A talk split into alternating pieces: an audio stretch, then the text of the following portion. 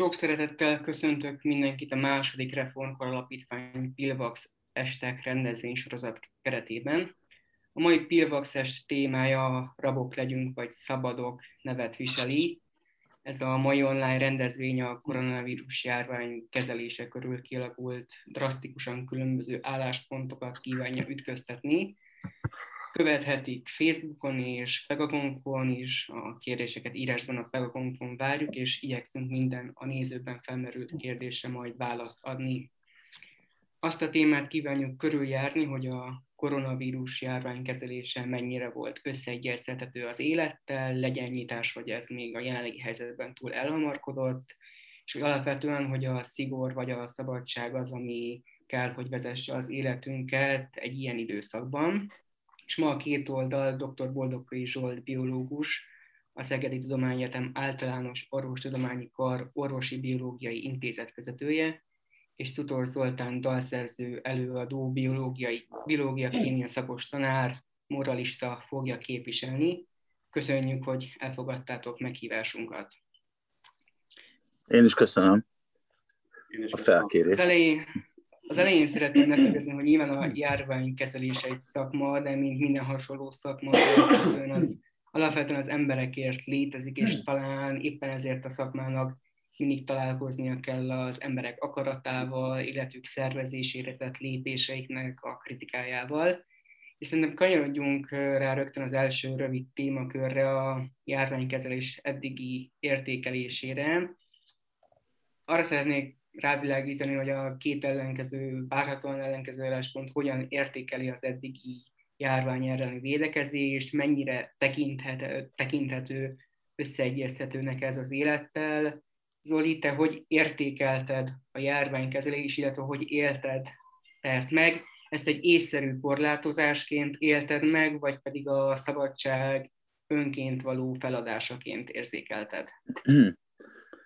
Hát, hogyha konkrétan kérdésedre válaszolok, nyilván volt olyan időszak, mert ugye elég hosszú időszakról beszélünk sajnos, amikor én magam is észszerűnek gondoltam, hiszen nem tudtuk, vagy sokkal kevésbé tudtuk, akár egy évvel ezelőtt, vagy egy bő évvel ezelőtt, hogy, hogy mivel állunk szemben, hogy mi történik. Annyi könnyebbség van nyilván a, a, a megbeszélt, talán múlt héten beszéltük le ugye ezt a megbeszélést, vagy ezt a, ezt a ö, vitát, vagy ezt a tárgyalást erről a témáról, hogy akkor még nem láttuk azt, hogy, hogy egy kis fény derengen az alagút végén. Ugye egy-két napja tudjuk, hogy, hogy véletlenül hétvégén lesz egy kisebb nyitás, és talán jövő héten vagy két hét múlva lesz egy nagyobb.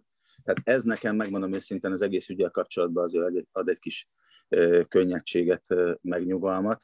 Én úgy láttam, hogy ha leszámítom az első hullám alatt tapasztalt szigort, karanténszigort és akkori intézkedéseket, ami ellen egyébként olyan nagyon nem nagyon ugrálhattunk, hiszen tényleg nem tudtuk, hogy mi lesz ez, hogy tényleg most egy újpesti járvány jön, vagy valami más. Hogyha, hogyha ezt leszámítom, én azt láttam, hogy nyár vége, ősz eleje óta inkább azt látom, hogy, hogy a közvéleményben, a tudományos közvéleményben és a, nagy köz, vagy a, a, a civil közvéleményben meg pláne inkább hitkérdésé vált ez az egész. Nagyon sok szakmai pro és kontra vélemény van, és mindenki kiki az ízlése, a félelmei alapján eldöntötte, hogy, hogy mihez tartozik, és ahhoz foggal körömmel ragaszkodik. És én amúgy szeretem magamról azt gondolni, hogy sok más emberi szempont figyelembevételével én is, én is szeretek azért a racionalitás vagy a tudomány talaján maradni, de azt láttam, hogy ez, ez itt nem, nem nagyon segít. Tehát azt látom, hogy a hogy ez, a, ez a, amit gondolunk, ahhoz, ahhoz válogatunk magunknak híreket, tudományos információkat, és ez egyébként rám is igaz, és sok velem hasonlóan gondolkodó emberre, és a másik oldalt, vagy a nagyobb szigorítást követelő ember, emberekre ugyanígy igaz. Ettől függetlenül nyilván arra számítok, hogy most egy hasznos eszmecsere lesz, és természetesen mindenre nyitott vagyok. Ami világosan kiderült számomra ebben a, a, a kérdésedre válaszolva ismét, ami szintén kiderült számomra ez alatt a hosszú idő alatt, hogy ezt nyilvánvalóan nem szabad, nem lehet csak egészségügyi, vagy csak természettudományos, vagy, vagy éppen virológiai kérdésként kezelni, hiszen, hiszen ott van még az életünkben, ugye, mivel emberi közösségekben élünk, az ember társas lény, ott van egy civilizáció, ott pszichés, egyéni és szociálpszichológiai vonatkozásai vannak sokszor elég súlyosak. Ott van egy nagyon komoly gazdasági vonatkozás ennek, és hát nem utolsó sorban, vagy legalábbis számomra biztosan nem utolsó sorban, ott van egy kulturális életmódbéli kérdés. És én, én szerintem az a bölcs dolog igazán, hogyha miután a kezdeti ijegység után ezt realizáltuk, akkor megpróbáltuk volna úgy kezelni, hogy ezek között egyensúlyozunk, és sok esetben ezt nem látom, és amikor én elszomorodtam, vagy elkeseredtem az ügyel kapcsolatban, az ennek volt köszönhető. De válaszoljon a Zsolt is, még nyilván sok más mondani valóm lenne. Csak erre az egy kérdésre is tudnék fél órán keresztül válaszolni, de hadd ne válaszoljon. Zsolt, te hogy látod az eddigi járvány elleni védekezést, akár a két hullámot összehasonlítva, mennyire tekinthető a társadalom fegyelmezetnek ebben a kérdésben, illetve mennyire, mennyire megfelelően kezeltük mi társadalmi szinten ezt a, ezt a kérdést? Ez itt most több kérdés is, de először engedjétek meg, hogy az előadás beharangozó cím által felvetett dilemmával vitatkoznék. Ez a kérdésfeltel is valószínűleg a vitapartnerem gondolatvilágát tükrözi. Én azt a címet adtam volna, hogy kis vagy nagy veszteséggel érik túl a járványt. Most a Zolinak a bevezető szavaiból megpróbáltam kideríteni, hogy, hogy ő a járványkezelés idézős ellenfelei közül milyen kategóriában esik, hogy vitatkozunk. Tehát vannak ugye oltás ellenesek, vannak vírustavadók, vírusszkeptikusok, járványrelativizálók. Hát ez egyik sem. Ezek egybeosodnak, vannak idézőjeles szabadságpártiak, és vannak ez elsősorban baloldali vagy középen lévő értelmiségiek, tudományrelativizálók. Tehát gondolom, hogy neked biológiából is van diplomát, nem hiszem, hogy ide tartozol, de általában ilyen bölcsész végzettségűek. Így van, ezt, ebben egyetértünk. Igen, igen. A szabadságpárti, azt mondta, azt mondtuk, ugye? Aztán inkább, inkább így, így van, tehát nekem elkezdett igazán fontos szempont lenni, hogy, és ne felejtsd el, mit akartál mondani, elkezdett nagyon fontos szempont lenni az, hogy a, az emberi szabadság, különösen nyugat-európai civilizációban évtizedek vagy bizonyos helyeken évszázadok óta megélt és gyakorlattá vált szabadságfogalom, és emberi önrendelkezés az, ami nagyon súlyos és aggasztó csorbát szenved számomra, és ez az, ami amúgy legjobban aggaszt engem ebben a kérdésben. A nyugati civilizációnak a egyik legnagyobb vívmánya a szabadság, a szólásszabadság, az emberi szabadság. Egy másik nagyon nagy vívmánya az, hogy az emberi életnek az értéke nagyon felértékelődött. Na most itt a járvány kapcsán ez a kettő egymással összeütközik. Tehát itt ez a, ez a probléma. Az a kérdés, hogy ez a járvány ez mennyire veszélyes. Ugye, mert hogyha az emberek halnak, meg egyébként is vannak fertőző betegségek, ez vagy veszélyesebb, vagy nem veszélyesebb, mint az átlag. Nyilvánvaló, ez nem egy pestis járvány, vagy nem egy fekete himlő járvány, és ez nem is csak egy influenza. Nem egy influenza járvány, mert pontosabban, hogy az influenzának is van, van ilyen pandémik. Tehát a spanyol nátha is egy influenza volt, és azért az szedte az áldozatait, nagyon szép számmal sajnos. De az ilyen szezonális influenzához képest mondjuk ez azért sokkal súlyosabb. És ráadásul ugye itt nem csak halálokban mérjük az áldozatokat, hanem egyre inkább kiderül, hogy ezek a post-covid szindróma az, az ennél a vírusnál kifejezetten, hogy mondjam, jelentős. Míg a tavaszi hullám idején azt mondhattuk, hogy, hogy elsősorban az öregek és a krónikus betegségben szenvedők az érintettek. Most már ezek az újabb mutánsok, ez a brit variáns például, erre már nem mondhatjuk azt. Tehát most nem azt mondom, hogy, hogy, hogy a gyerekek is, meg a fiatal egészségesek is ugyanannyira veszélyeztetettek, mint mondjuk egy krónikus beteg, de, de itt az a helyzet, hogy nagyon sokan elkapják, és, és, és olyan tüneteik vannak, amik, amik nem vannak elmondani nagyon sokuknak. És nem tudjuk még, hogy mi ez. Nagyon sokan tartanak attól, hogy kezdve ilyen neurológiai, pszichiátriai problémák, szív- és érrendszeri, nem tudom, később van majd előjönni. De ez a vírus ez sokkal súlyosabb. Nyilvánvalóan egy társadalomban, egy társadalomban mindenfajta megfontolások vannak. Tehát azt úgy tudnám megállítani a vírust, hogyha a világ minden országába totálisan lezárnánk a gazdaságot hetekre. Pontosabban nem biztos, ugye, mert az állatokat is képes fertőzni, lehet, hogy visszakapnánk, vagy nem tudom. Ilyet nem lehet összehangoltan megtenni. Hogyha állandóan lezárunk, igazából nem oldjuk meg a problémát. Ennek a problémának a megoldása az egyértelmű, az oltások lesznek, de ugye gyártáskapacitás, stb. Probléma van, játsszuk ezt a húzd meg, erezd meg problémát. Tehát rengeteg ember meghalt, tehát több mint három millióan meghaltak már ebben, ugye Magyarországon már huszonhat ezeren, de sokan azt mondják, hogy ez nem olyan sok, és akkor hoznak ilyen olyan statisztikákat, de hát mondjuk ez, ez attól függ, hogy hogy értjük. Először is azért ilyen kevés, mert védekezünk. Tehát hogyha nem védekeznék egyáltalán, sokkal nagyobb lenne világszinten is, meg Magyarországon is a, a, az áldozatok a száma. Másrészt pedig, pedig tehát, tehát az, hogy, mit tudom én, hogy, hogy megnöveli egyébként az összmortalitási rátát, az éves összmortalitási rátát viszonylag jelentősen, de van egy tömeggyilkos, mit tudom én, azt mondjuk, hogy hát nem, nem jelentősen nem elő meg ugye az éves halálos statisztikát, hagyjuk, az a száz ember nem értékes, hát nem így van. Tehát akit meg tudunk menteni, azt próbáljuk megmenteni. Ugye itt van más betegségek esetében is. A fertőző betegség az egy, az egy különleges betegség, mert át tudjuk adni más embereknek is, és itt van a probléma a szabadságpártiak között, meg a mondjuk a, a virológusok között, nevezzük így, hogy, hogy egy fertőző betegség az nem az egyénnek a magánügye, hanem egy össztársadalmi probléma. Pontosan amiatt, hogy, hogy át tudjuk adni ezt a, ezt, a, ezt a fajta betegséget. Itt lehet beszélni a részletekről, most nem akarom húzni a szót, hogy tehát a betegséget illetően, hogy a nyitásnak milyen, hogy mondjam, rizikótényezői vannak, hogy milyen fajta nyitásnak, stb. Én az iskolák ellen szólaltam fel még akkor, amikor úgy volt, hogy, hogy közel másfél millió gyereket egymásnak engedünk, hogy így mondjam. Azóta egy kicsikét módosult a dolog, és igazából ez a, kb. Lefeleződött az alsó távozatosok és az olvások kapcsán. Tehát ott úgy kell nézni ezt, hogy hogyan kerül be egy vírus a családba. Ha bekerül, ugye, akkor gyakorlatilag végben mindenki. A család az egyik legfontosabb, a másik a munkahely. Ha a munkahelyet fenn akarjuk tartani, hogy működjön a gazdaság, akkor lehet, hogy szóval, tehát az iskola és a munkahelyről kerül be. Hogyha megnyitjuk az iskolát, a járványnak a csúcsán, az ezek csak valószínűségek nyilván, de az nagy rizikó tényező, én azt gondolom. Nem tudom, válaszoltam a feltett kérdésre, aki már találni. Igen, az iskolákra majd később egy külön szekcióban szeretnénk foglalkozni.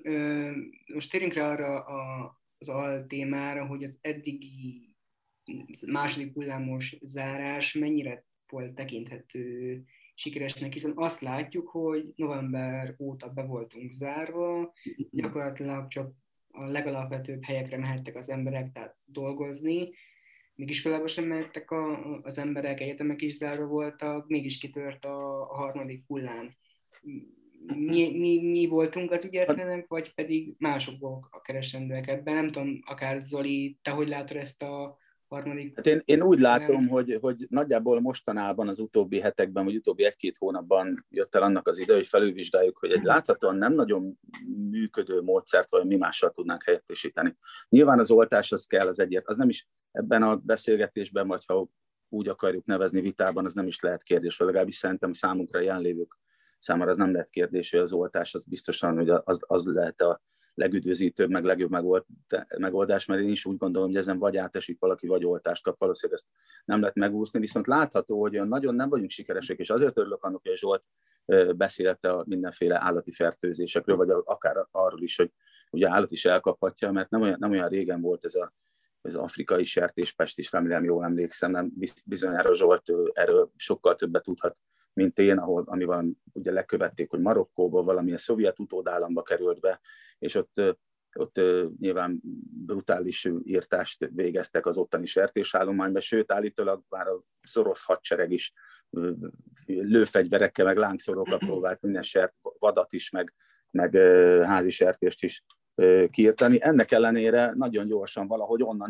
eljutott Európán keresztül Belgiumig, és hogyha egy ilyen zárás, egy ilyen típusú ilyen karanténtörekvés sem volt sikeres egy ilyen járványnak, akkor ez egyébként valószínűleg még a karantén ellenére sokkal mobilisabb emberiség számára ez vajon megoldás lehet-e, hogy nyilván felvetődik ilyen kérdés, hogy, hogy én szerintem ne, ne, ne adja Jóisten, hogy legyen ilyen a közeljövőben, de hogyha esetleg még egy világjárvány kialakul, Biztos, biztos vagyok benne, hogy a jobb út inkább az lesz, hogy hiper-szuper gyorsasággal feltérképezni azt, hogy, hogy kik a veszélyeztetettek, és esetleg az ő elszaparálásukat megoldani addig, amíg nem lesz valami megoldás, valami oltás, vagy ilyesmi. Mert az, hogy a társadalmat ilyen szinten állítsuk meg, hogy az emberi szabadságot ilyen módon korlátozzuk. És egyébként természetesen miért ne értenék abba, hogy nyilván egy, egy, egy ilyen járvány, vagy egy ilyen veszélyes járvány természetesen felveti azt a kérdést is, hogy az emberi szabadságot korlátozhatjuk-e, és lehet, hogy valamennyi ideig valamilyen módon korlátozhatjuk. Én is azt gondolom, hogy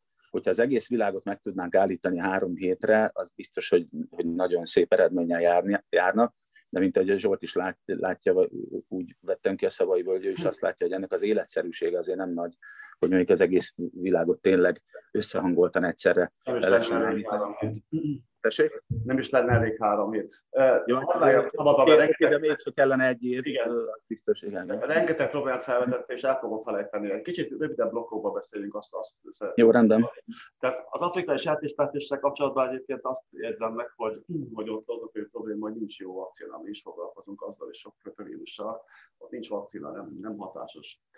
Anna, amit mondasz, a következő, tehát ugye a, a, a, amikor berobbant a vírus, a tavaszi, az első hullám nevezzük így, akkor a világ egy a mostanitől egy eltérő paradigmával reagált erre. Itt az egészségnek a feltétlen megóvása volt az alapvető fókusz.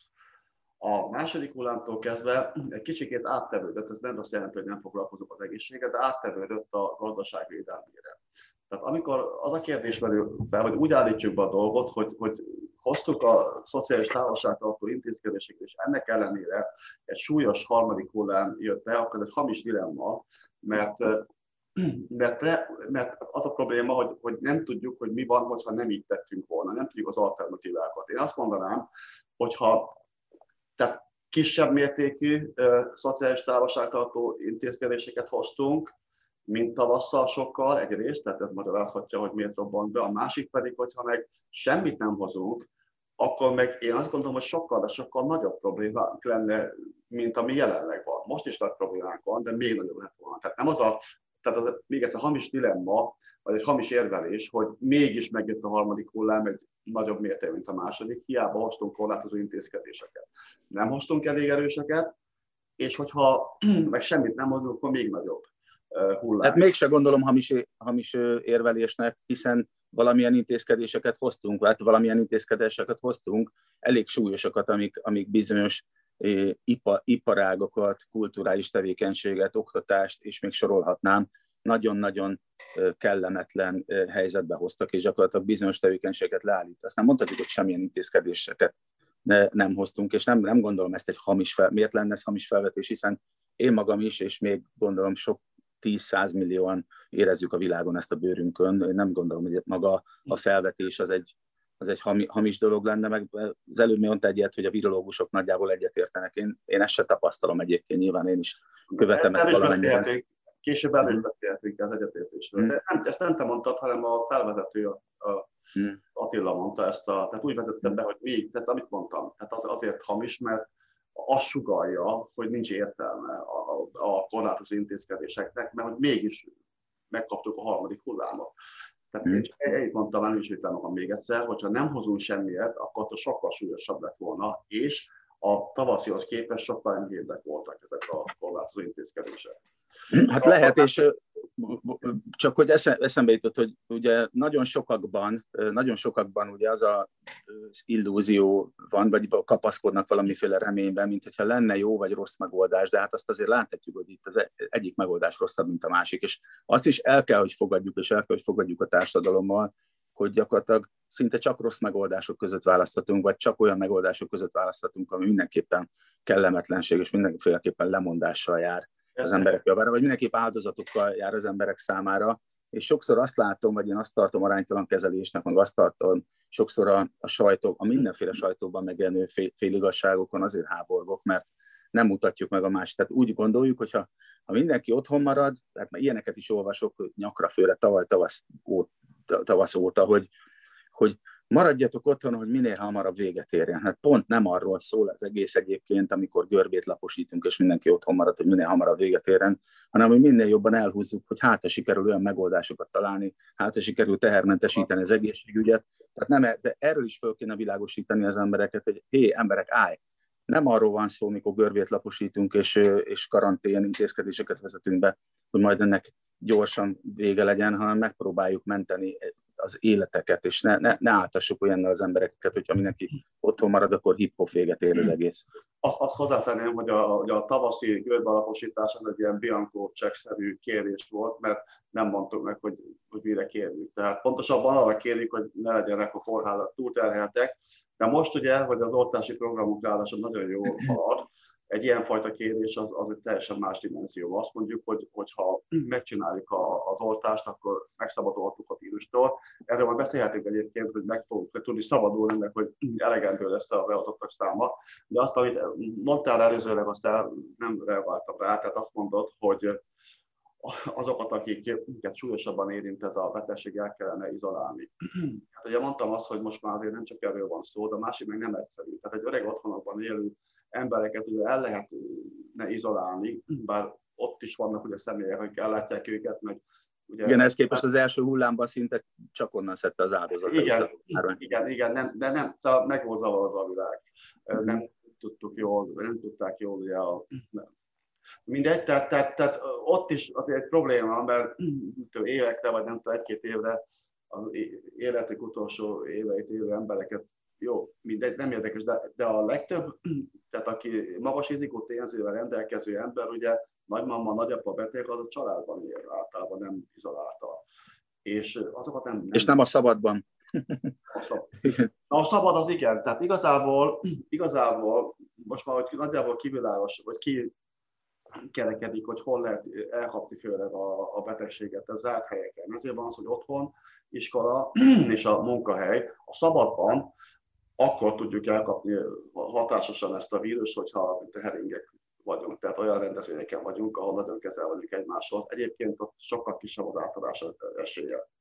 Itt, hogy bejött ez, hogy a boltokban ugye a négyzetméter alapú vásárlóisztán ilyesmi, az egy jó dolog. É, úgy tűnik, hogy ott, ott, ott kisebb az esélye annak, hogy, hogy így elkapjuk. Tehát valami racionális, hogy mondjam, megközelítés kell. Nem lehet bezárni az embereket, ez teljesen természetes. De még azt hozzáfűzném, és akkor átadom a szót, hogy nagyon sokan a virológusokat hibáztatják, hogy ők irányítják a dolgokat, egyáltalán nem erről van szó. Tehát a, én nem vagyok benne a tanácsadó testületben, én inkább a nyilvánosság útján próbálok hatást gyakorolni. Akik benne vannak, ők megmondják azt, hogy mi következik be, hogyha ez a helyzet, hogyha ilyen döntést hoz az ember, hogyha meg másod, akkor mi. De ez is egy valószínűségi alapon mondják. Hát ugye az lenne az ideális, hogyha a kormány olyan kérdéseket tenne fel, hogy mondjátok meg, hogy mi a legoptimálisabb, hogyha meg ezt, meg ezt akarjuk, de, de, de nem, nem olyanok, hanem azt mondják, hogy ha ezt megtesszük, akkor mi lesz, ha meg ezt, akkor mi. Nem azt, hogy mi lenne a legoptimálisabb, de mindesetre a virológus elmondja a véleményét, nem irányít. Voltak olyan országok, ahol, ahol igen nagy szerepe volt a, a virológusoknak, ugye Svédországban, a svéd modell, ami, ami, ami igazából nem sikerült, tehát, tehát rengetegen meghaltak, és a gazdaság... Bocsáss meg, ne arra, úgyis ne felejtsd, de szabad ne felejtsd, de hogy miért mondjuk azt, hogy ha most megnézem a közöl azonos lélekszámú Svédországot, és tudom, hogy nagyobb terület, de azért az népesség java része, ugye a déli részen összesűrűsödve él. De hát, hogyha megnézem, azért még jobbak, talán kétszer vagy háromszor jobbak, nem tudom pont, pont most gyűjtöttem ki az adatokat, pont most gyűjtöttem ki az adatokat, egymillió főre vetítve Svédországban ezerháromszáz fő halt meg, Magyarországon egymillió főre vetítve kétezer-hétszáz. Tehát, tehát a tavaszi a magyar, igen, igen, és ott azért sokkal lazábban kezelték ezt a dolgot, és én abban sem hiszek, én hat évig járogattam ki Svédországban, láttam, hogy milyen az attitűd, mert apósom meg anyósom kint élt, kint dolgozott, és rendszeresen látogattuk őket. Én nem gondolom, hogy ebből a szempontból például a svédek egyébként sokkal távolságtartóbbak vagy fegyelmezettebbek lennének, ráadásul nem is voltak annyira szigorú intézkedések, és még, még hadd vessek föl valamit, ugye a tudomány az mindig egy ilyen központi kérdés, és a főleg a civilek vagy nem tudományos végzettségek hajlamosak úgy gondolni róla, és sokszor egyébként a tudósok is hajlamosak ezt így interpretálni, hogy a tudomány az valami sziklatömb, valami megrendíthetetlen sziklatömb. De hát a tudomány ez egy ilyen organikus massza, ahol folyamatos viták, egyeztetések vannak, hát még csak arról sincs megegyezés még Magyarországon belül sem, egyébként tényleg szakavatott tudósok között, hogy melyik vakcinából mennyi kell, milyen gyakorisággal, hogy, hogy a magáról, a diagnózisról, hát nyilván Zsolt is tudja, szerintem naponta belefut ebbe, hogy a, a diagnózis helyességét vagy elfogadhatóságát maguk, maguk tudósok is megkérdezik, például a pé cé er-t, és, hát a, és akkor még bele sem mentem az orvosi dolgokba, ami ugye a, a gyógyítási protokollokról szól, hogy melyik elfogadott és melyik nem, tehát nincs, tehát le kellene, szá, le kellene számolni azzal a hamis, hogy is mondjam, azzal a ham, hamisíttel, mert ez tényleg hamis, hogy a tudomány majd mindenre megoldást ad, meg a tudomány valami szik, szikla tömbben, amivel kapaszkodhatunk. Mondom ezt úgy, hogy egyébként én magam is a tudományba bízom legjobban, de és, és arról hadd mondjak, hogy meg, megütött a fülemet egy, egy kis félmondat, amit mondta, hogy a virológus nem irányítja meg. Azt gondolom, hogy ha közvetetten is, de nagyon is irányít. Tehát például az, hogy a Boldogkői Zsolt gondolatait azt fölkapja a sajtó, abban nyilván benne van a sajtómunkásoknak az a, az a, az a törekvése, hogy, hogy nyilván ők olyan hírekből, meg olyan dolgokból válogatnak, ami az ő félelmeiket, vagy az ő gondolataikat erősíti. És onnantól kezdve, hogy, hogy visszhangozza mindenki mondjuk azt a véleményt, és az ezzel kapcsolatos ellenvéleményeket, vagy ö, hogy is mondjam, aggályokat, vagy szkepticizmust nem feltétlenül, az viszont a sajtó felelőssége, vagy éppen a politikusok felelőssége, és innentől kezdve igenis azt gondolom, hogy ha akar, hanem irányít. Mint ahogy én magam is lehet, hogy ne, nem sok, de mondjuk húsz-harminc ezer véle, ember véleményét tudom, hogy befolyásolhatom, hát még ha közvet, nem is annyira közvetlenül, de tudom, hogy hatással vagyok az emberekre, akinek pedig a szavára milliók hallgatnak egy kérdésben, az viszont bizony irányít. Tehát arról van szó, hogy az emberek, és főleg a sajtó, vagy a politikus, politikusok forráskritikáját alapvetően meghatározza az a hit, és ö, ö, én számomra most már tényleg úgy látszik, hogy, vagy én úgy látom hozzám eljutó információkból, hogy ez egy hit, meghatározza a forráskritikájukat az, hogy erről az egészről mit akar gondolni, sőt, még egy olyan körülmény is meghatározza, ami az is lehet, hogy vele született. Én annak idején etológiából tanultam ilyet, hogy, hogy az is lehet, hogy a, a kockázatvállalási készség, vagy gyávaság, bátorság, az az sok tekintetben akár genetikailag meghatározott is lehet, és ebben a kérdésben különösen látom érvényesülni ezt a, ezt a körülményt is, vagy ezt a feltételt is. Jó, na akkor most a lényegnél vagyunk szerintem, azt gondoltam. Igazából az a negyedik kategória a tudomány relativizálás. Egy gondolat erejéig visszamennék a svéd modellre. Tehát amit én mondtam a, a svéd halálozási statisztikáról, az a tavaly tavaszi adat, környező országokhoz képest attól függ, hol visszaértjük, öt és tízszerese volt a svéd halálozás, Dánia, Finnország, stb. A másik dolog az, hogy a svédek, én is voltam többször kint Svédországban, meg, meg gyakorlatilag egy ismert dolog, jobban szabálykövetőbbek, mint mondjuk a magyarok.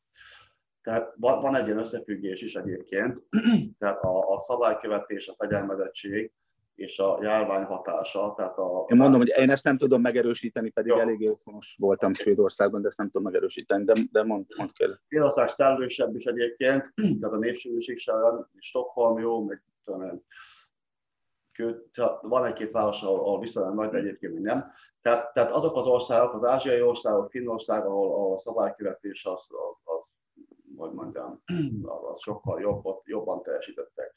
Én szerintem Németországban is volt ilyen, bár Németországban a járványi hatóságok azok a világ egyedülálló módon nagyon jól fel voltak készülve a, a járványra annak idején, de a szabálykövetés Németországban sokkal nagyobb. Tehát ez, kint voltam annak idején, és tehát egyértelmű, meg dolgoztam is kint, de a járvány idején is megfigyeltem. A tudomány.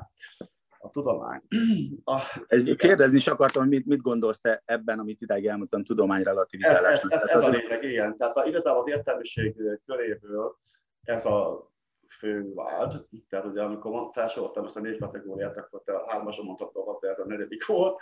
Na nézzük akkor a következőt. Tehát ugye vannak a tudományt abszolutizálók, és vannak a tudományt relativizálók, és maga a tudomány középen áll ebben a tekintetben.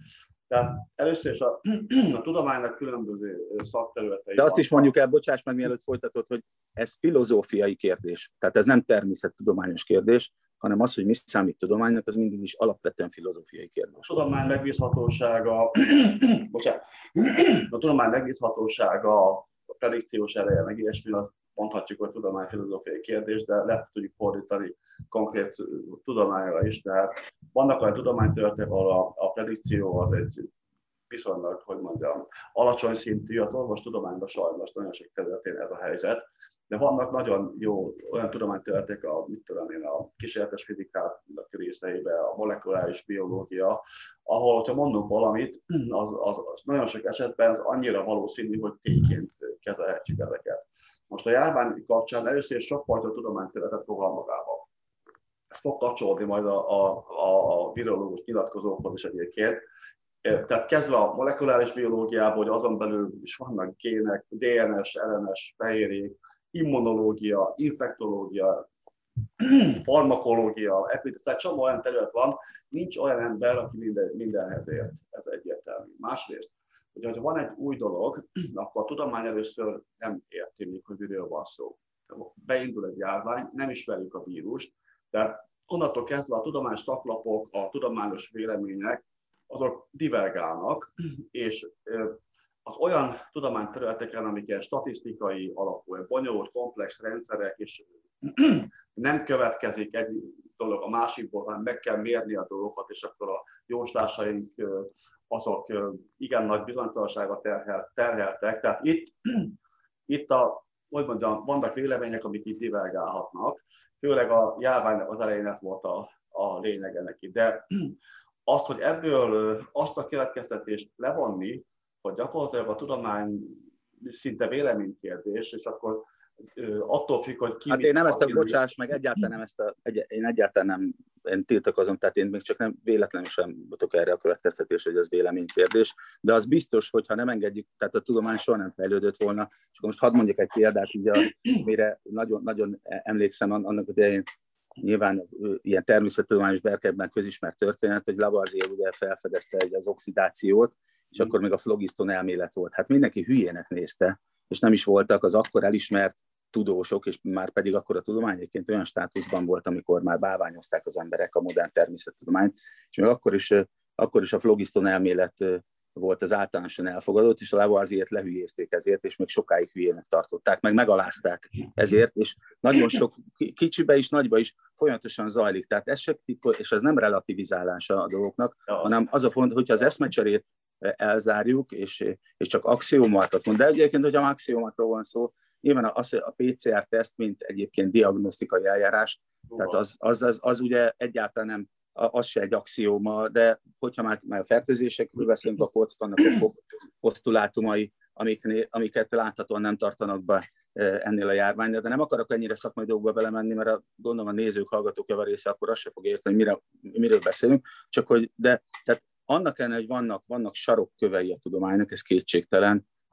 Egy ennyire új, és egy ilyen sok dologban, meg ahogy mondod is, hogy a tudományterületek ugye sokszor a tudományterületek űzői, vagy azoknak a szakértői nem láthatnak rá mindenre, ezért akár más következtetésre is jutatnak, és egy olyan körülményt se felejtsünk el, és már megint filozófia, hogy a természet ugye nem tud arról, hogy mi disziplinákra osztottuk, attól még egy egységesen működő természet van, amit a mi agyunk kevésbé tud felfogni, és nagyon ilyen antropomorfikus megközelítés az, tehát ilyen emberközpontú, vagy antropocentrikus, bocsánat, antropocentrikus megközelítés az, hogy mi, mi ö, ö, a, felosztottuk ezt nagyon önkényesen egyébként különböző tudományágakra, ezt az egészet. Na, akkor, tehát nem akarok megsérteni, de igazából ez a tudomány jelenségnek az érvelése, amikor ezt, ezt hozott fel, szembenvest is fel lehet hozni, ugye a tudományos közösség nem fogadta el, és akkor végül befogadták ezt. Csak ugye a következő a helyzet, egy óriási különbség. De ne próbáld, kérlek Zsolt, ne próbáld azt mondani, hogy tudomány ellenes vagy. Nem, el, elmondom el, miért. El, elmondom miért. De miért? A, akkor, akkor az van, hogy, hogy mondjuk a Boldogkői Zsolt képviseli a, a nagybetűs tudományt, és mindenki más, akinek egyébként racionális szkepszise van ezzel kapcsolatban, és feltesz kérdéseket, és egyébként magyarázatokat várok. Tehát nem azt várok. Az a bélyeg, akkor most az a helyzet, hogy egy pici, egy pici személyeskedést érzek ebben, hogy én tudományellenes vagyok, miközben egyáltalán, és nagyon sok más természettudós, meg nagyon sok más orvos ismerősöm, meg nem ismerősöm is, aki ezekről hasonlóan gondolkodik, akkor, akkor rájuk is azt mondod, hogy és egyébként gyakorló orvosokról, vagy gyakorló labor tudósokról van szó, akkor rájuk is azt mondod, hogy ők tudományellenesek, mert hogy a Boldogkői Zsolt meghatározza, hogy mi a tudomány. Jó, rendben, rendben, rendben. Jó, jó az, hogyha így vitatkozunk, de én ne, nevetsértésnek. Igazából nem azt mondtam, hogy te vagy tudományellenes, hanem azt mondtam, azt akartam mondani, hogy te kb. tíz éve foglalkozok már, hogy mondjam, a tudományellenséggel, áltudomány, stb. stb. És, és ezeket a példákat a tudományellenség oldaláról szoktak jönni. Tehát, tehát van olyan tudós, főleg a régebbi időkben, ugye, hogy volt neki egy állítása, igaza volt neki, és akkor nem fogadta el a tudományos később. Most, most is van ilyen, ugye mostanában ez egy nagyon sok, sokkal ritkább, ez már rengeteg tudományos, a fontos kérdésekkel rengeteg tudományos labor foglalkozik. Most már nem érdekes annyira a tudományos tekintély, tehát gyakorlatilag hamar kiderül. Fontos kérdés, hogy nagyon hamar kiderül, hogyha nem így van. Tehát már megint több kérdés felmerült, tehát itt... Hát igen, ne, nehéz nem csapongani a témák között. Igen, igen, igen a, meg, megvan, igen. Tehát van egy óriási, hogy mondjam, különbség. Tehát akik a, a tudományos ellenség oldaláról állítják ezt, ugye az a különbség, tehát egy példaként hozzák fel. Tehát itt van egy tudós, aki kitalál valamit, és akkor a tudós társadalom, vagy a, a világ, vagy nem tudom, a nép nem fogadja ezt el. Amit ő szoktak állítani, ezek az emberek, az, hogy hogy a köznép állít valamit, és a tudós az nem akar elfogadni. Tehát igazából a köznép egy tudományos témával nem kompetens. Tehát azt mondhatja, hogy akarok... Ezt el, elfogadhatom. Én azért örülök egyébként, hogy Szegeden tanultam, és megint egy nagyon fontos filozófiai kérdés, ami a természettudományokra vonatkoztatva egyébként talán legfontosabb alapelv, hogy egy igazságnak ugye nem kritériuma az igazság népszerűsége. Én nagyon megörültem ennek a Ennek, a, ennek az alapvetésnek. És én is így gondolom, és tök jó lenne, hogyha bármelyik tudós szól meg bármelyik oldalról is, én nem tudományellenesek és tudománypártiakra osztanám őket, hanem, hanem nyilván ebben is azért nagyon heterogén vélemények vannak, akár tudós társadalmon belül is. Ak- hogyha mondjuk a sajtó azokat a szólamokat, meg azokat a rövidített, hétköznapi ember számára lefordított gondolatokat is úgy közli, hogy közben ez a szellemiség át hogy átítatja az egészet, akkor talán az emberek se félnek annyira, nem esnek kétségbe, és nem kezdenek el maguk kitalálni mindenféle beteges forgatókönyvet. Megint egy újabb, újabb volt. Igen, itt szerintem most...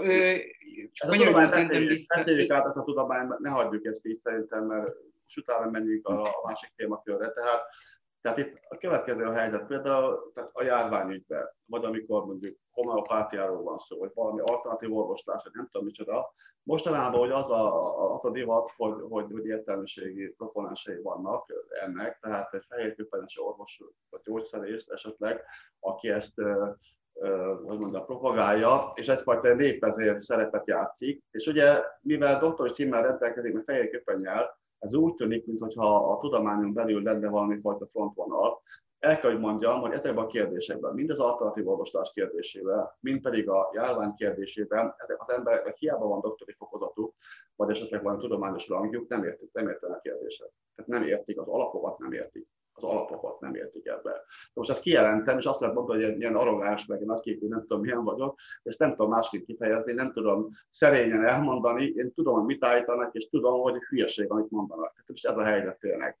Tehát, tehát ez a de, de, de mi van akkor, hogy egy másik olyan tudós, aki mondjuk egyébként tényleg elismert a, a szakmájában, és egyébként gyakorlati eredménye is vannak, a, uram bocsánat, gyógyszergyáraknak dolgozik, és ismerek egyébként állatorvost is, meg, meg ugye az orvostudománnyal foglalkozó, akár, akár tanárt is és kutatót is, aki másképpen gondolkozik. Mi van, hogyha ő gondolja a másikról azt, hogy hülyeség, de én nem, ezt nem akarom relativizálni, és azt szerintem azért is mentünk egy kicsit messzebb a kérdésbe, mert ahogy látom, hogy jó, jó hosszú idő eltelt, és még mindig ott tartunk, mint hogyha erre az egész kérdésre a tudománynak a szempontjait kellene csak figyelembe venni, és, és mondjuk tudósoktól, virológustól vagy orvosoktól kérdeznék meg, hogy mi legyen az egész emberiséggel, hogy mi legyen az emberi kultúrával, mi legyen az emberi civilizáció eddigi nagyon fontos vívmányaival, amiket nem szeretnénk elveszíteni, és mi legyen a gyerekek lelkével, és akkor nyilván itt következne egy nagyon hosszú felsorolás, amiről mindannyian tudunk. Pont most akartam ráfagyarodni arra a témára, hogy egy hipotézis, hogy mondjuk a virológusok azt mondják, hogy minden esetben a korlátozásoknak a járvány megfékezését kellene szolgálnia. Mondjuk egy idő után a diskurzus a társadalom részéről abba az irányba fordul, hogy inkább hagyjuk az életet, és inkább térjünk vissza abba a kerékvágásba, ahol a járvány előtt voltunk, kockáztatva ezzel a társadalom egészségét. Akkor, a, akkor igazodhat a tudomány véleménye a társadalom igényéhez? Én nem hiszem, hogy igazodnia kéne a tudomány véleményének ehhez, még ha így döntünk, akkor sem. Tehát még az is lehet, hogy, a, hogy az összes tudós azt mondja, hogy hülyeség, Ez, ez a dolog, de el, eljöhet az a pont, amikor azt mondjuk, hogy inkább vállalom a kockázatot, és akkor, és akkor tajgetosz, mint hogy, mint hogy ez történjen. Nyilván annak a tudatában is tudom, hogy vannak ilyen vélemények, hogy, hogy minden emberi élet drága, és, és szó nincs arra, hogy nincs bennem, vagy a hozzám hasonló gondolkodású emberekben empátia. Inkább, inkább itt egy Covid beképzeltséget látok, ami egy ilyen nagyon vicces fogalomnak hangzik, de nagyjából úgy néz ki, hogy, aki, aki, hogy mintha most csak a Covid halál számítana, mert politikusok is kiírják, hogy, hogy mint a tizennégy hónap alatt minden négyszázadik magyar meghalt. Csak elfelejtik hozzátenni, hogy közben egyébként meg minden hetvenedik magyar ember meghalt, és hogy a post-Covid tünetek is biztosan nagyon fontosak és súlyosak, és figyelemre méltók, sőt törődésre és gyógyításra, meg megoldásra érdemesek, nem is kérdés, de hogy egyébként az összes többi más betegség, meg az összes többi más fertőzés, egy, egyéb ö, utólagos tünetei, vagy maradványai, amik szintén okozhatnak. Az ugyanolyan figyelmet, vagy akár, én az ar- egyszerűen az aránytalanságot látom ebbe, tehát nem azt látom egyébként, hogy, hogy igaztalan dolgok hangoznak, vagy érvénytelen dolgok hangoznak el, hanem egyre inkább azt látom, hogy egy ilyen beteges aránytalanságba tolódik el a világ az erről való gondolkodásban, az életvitelünkkel kapcsolatosan. Tehát én azt gondolom, hogy a videósok szerepét megint tehát túlértékeljük szerintem. Tehát igazából egy normális kormány most bárhol a világon, azt meghívja a virológusokat, közgazdászokat, szociálpszichológusokat, és felméri a helyzetet. Magyarországon ma a kormány meghallgatja a virológusokat, bizonyos, hogy mondjam, tanácsokat megfogadja, másokat meg nem is megfogad. Vagy úgy teszik fel a kérdést, hogy, hogy nem mondhatják el azt, hogy mi lenne a legjobb megoldás. Hát a virológus az nem egy gonosz valaki, aki... Hát egyébként, hogyha meg így lenne, ahogy te mondasz, akkor mi lennénk a moralisták, ugye az emberi életet mindenfelé helyezzük. Hogyha a vírust szabadon engedjük, akkor ez akkora mértékű tarolást végez, hogy annak nem lesz jó vége. Nem csak az emberi életekben, a gazdaságunk is Le, lehet, de mi, de mi van akkor, hogyha most egyébként az általatok nem, nem, nem javasolt nyitás megtörténik úgy, iskolák, éttermek, turizmus, szórakozóhelyek, zenés rendezvények, színház, múzeum, állatkert, minden, mindenki nyit, és mi van, hogyha most az történik, mint egy hónap múlva azt látjuk, vagy két hónap múlva, vagy éppen szeptemberre azt látjuk, hogy, hogy ezzel együtt is csökkentek a számok, akkor, akkor, akkor mi van? Tehát mi, mi lesz ezekkel az aggodalmakkal, ezekkel a jóslatokkal, és amikről lát, láttuk, hogy, hogy sokszor az sem, tehát a, a legmegbízhatóbb statisztikusok is, meg a, tényleg a legtekintélyesebb statisztikusok is azt jósolták, hogyha így megy tovább, mint januárban, vagy január végén, akkor március végére Magyarországon napi ötszáz halott lett. Szerencsére sem igazolódott be, egyáltalán nem volt kevés, sőt, egyébként horrorisztikusan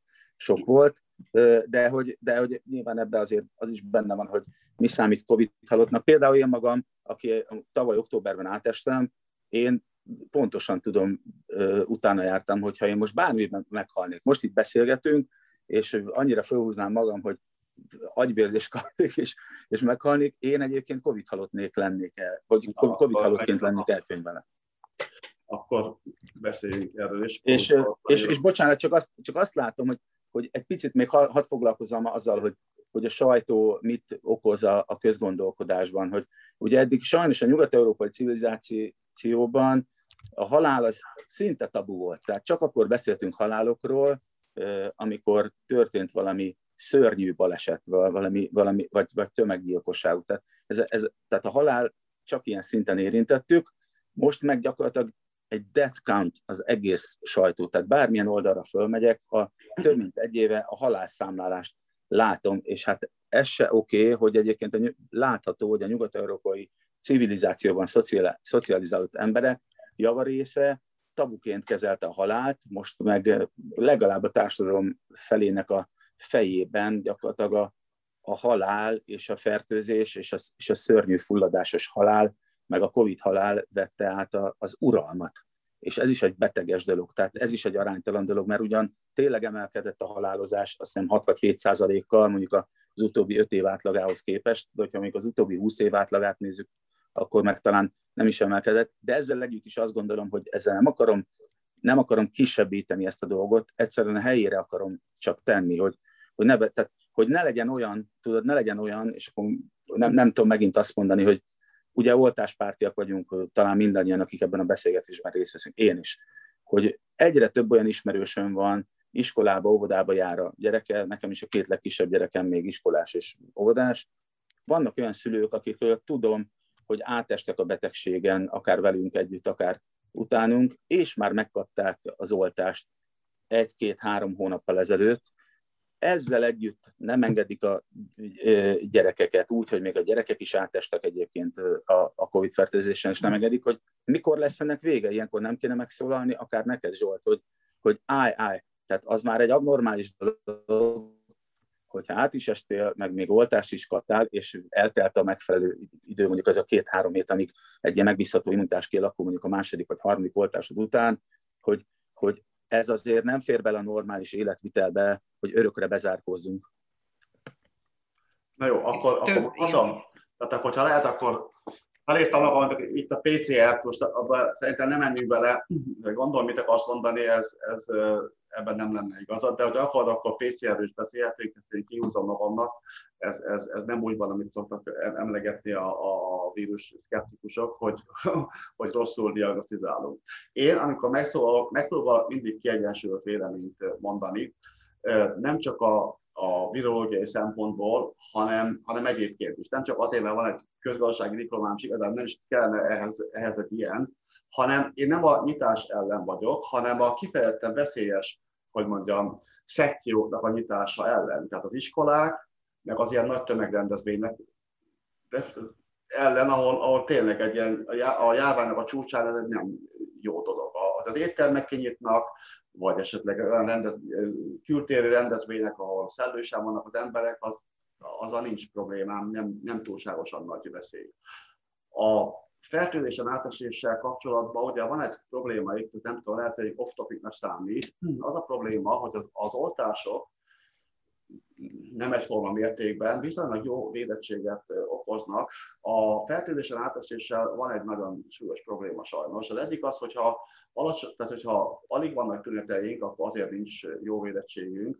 Ha meg súlyos tüneteink vannak, akkor van egy érdekes jelenség az, hogy ez a bizonyos, ez a bizonyos uh, uh, citokin vihar, ez a té en ef alfa, uh, azt okozza, hogy ezekben a másodlagos uh, ilyen, hogy hívja, tehát a, a lépbe és a nyirokcsomókban vannak ilyen, úgy hívják, ilyen germinális központok, hogy ezek nem fejlődnek ki a citokin vihar miatt. És emiatt két dolog nem optimális. Az egyik az, hogy, hogy, hogy, hogy nem alakulnak jó minőségi antitestek a vírus ellen. Ezt neked mondtam, mint biológiát végzetnek, azért, mert, mert, mert nem megy végbe az úgynevezett szomatikus hipermutáció, és nem tökéletes az antitestek, a másik pedig nem képződnek memóriasejtek. Tehát az, hogy átestél te is, vagy a is a víruson nem... Hát az a tudományos képződnek. Álláspont, hogy egyébként a Covid ellen, aki átesett, ott a memóriasejtek esetleg nem tudják, nem, nem, nem, nem produkálják. A tüneteknél nem nagyon van védettség, a súlyosabb tüneteknél emiatt ez van egy ilyen jelenség, hogy a köztes állapotban hmm. meg, meg viszonylag védett az ember, de nem lehet tudni, ezt meg kell nézni, hogy ez pontosan hogy van. Most a... Bocsáss meg, erre meg olvastam olyat, hogy, a, hogy az újrafertőződéses esetek döntő része az inkább csak ugyanannak a betegségnek a kiújulása volt, és nagyon-nagyon kevés esetben, tehát tényleg statisztikailag is nagyon kevés esetben sikerült igazolni azt, hogy... Ezt, ezt hogy... kerestem én, és van erre valami, valami hmm. adat, mert nekem is felmerült a, a, a fejem, hogy esetleg ugyanaz a vírus benne maradt, de én nem találtam erre vonatkozóan. Ha gondolod, majd átküldöm neked, hogy mit találtam, és kérlek véleményezd is. Jó, de, de, de tényleg találtam erre. Egy, ez nagyon gyakori fiataloknál, hogy elkapja a vírus, hogy kimutatják pé cé errel, és nincs is tünete, és utána meg nem bír felmenni a második a lépcsőn, amikor a másodjára elkapta. Szóval hmm. ezt, ezt, ezt tudni kéne, hogy pontosan mi történik, hogy valahogy lappangja esetleg a vírus, kimutathatatlanul mondjuk pé cé errel, vagy nem tudom, vagy pedig egy új fertőzés. De mondom, új fertőzés lehet, lehet, hogy emiatt van, tehát, hogy, hogy amit az előbb mondtam, elképzelhet, nem tudom. Igen, de akkor meg Zsolt, Zsolt, de akkor meg mikor lesz vége? Tehát, hogyha átesett, tegyük föl, hogy mondjuk a magyar társadalom eljut egy olyan ideális állapotban, mondjuk három hónap múlva, fél év múlva, hogy mindenki megkapja az oltást, és mindenki át is esett rajta, hmm. é, akkor mi van? Tehát akkor, akkor is féljünk, akkor is zárkozzunk be, tehát ez elfogadhatatlan, de mert akkor ennek soha nem lesz vége, hát, vagy ennek... A, hogyha az, tehát ugye itt jön a nyájimmunitás, de akkor még hogy, hogy fejezem be, és akkor ezt felírom magamnak, hogy most mondtál, egy nyájimmunitás. Tehát ugye ezt azt mondta, ez a halott számlálás, meg COVID, a COVID halott. Tehát itt valami nagy félreértés van, tehát ugye a víruskeptikusokkal ezzel rengeteget vitatkoztam, meg volt egy szerencsétlen megjegyzése a Cecilia asszonynak is. Tehát, tehát nyilvánvalóan, hogy, hogyha több balesetet szenvedsz, vagy, vagy otthon vagy, és szív, már bocsánat, tehát te mondtad a szívinfarktus. Igen.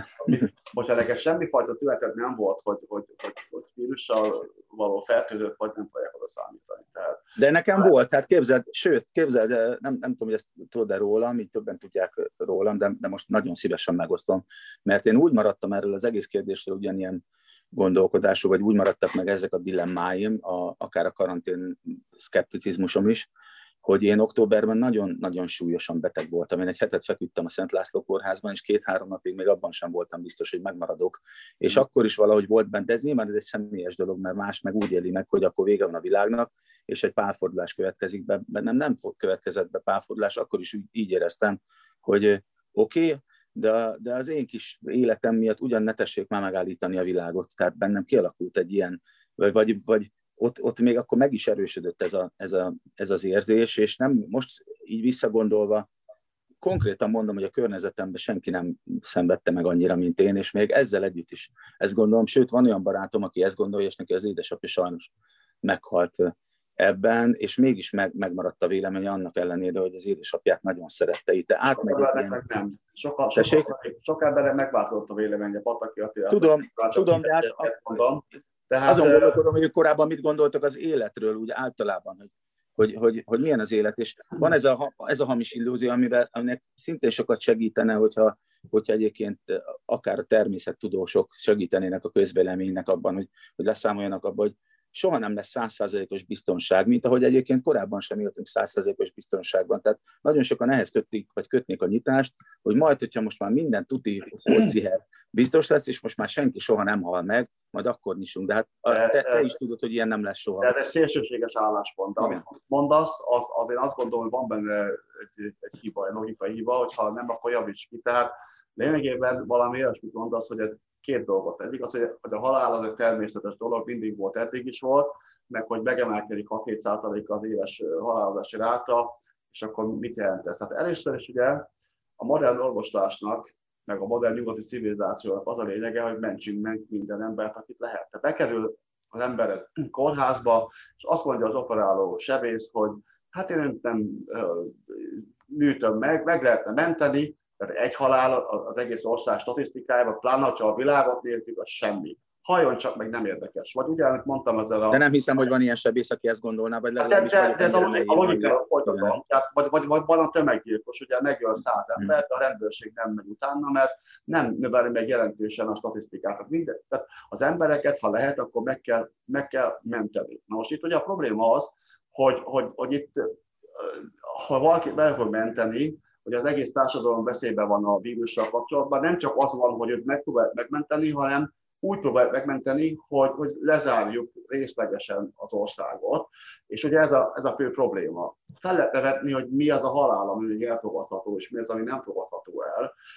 Itt én azt gondolom, hogy ha a vírust szabadjára engedjük, akkor olyan mértékű halálozás jön létre, ami nem megengedhető, és ráadásul visszahatna a gazdaságra is. Azért, mert, mert, mert, megszűnni, mert, mert nem lenne, aki, aki vinné a vállalkozásokat, nem lenne, aki az állami hivatalokat intézni, nagyon sokan meghalnának. Ráadásul de, de bocsáss meg, de mi, az, az, az, az, az, az egész világ ezt a logikát követné, akkor a vírusnak vírusnak egy olyan, hogy mondjam, szaporodási közeget biztosítanánk, ami ontaná egymás után ki a különféle, hogy mondjam, mutáns verziókat, és gyakorlatilag ezzel küzdenénk folyamatosan.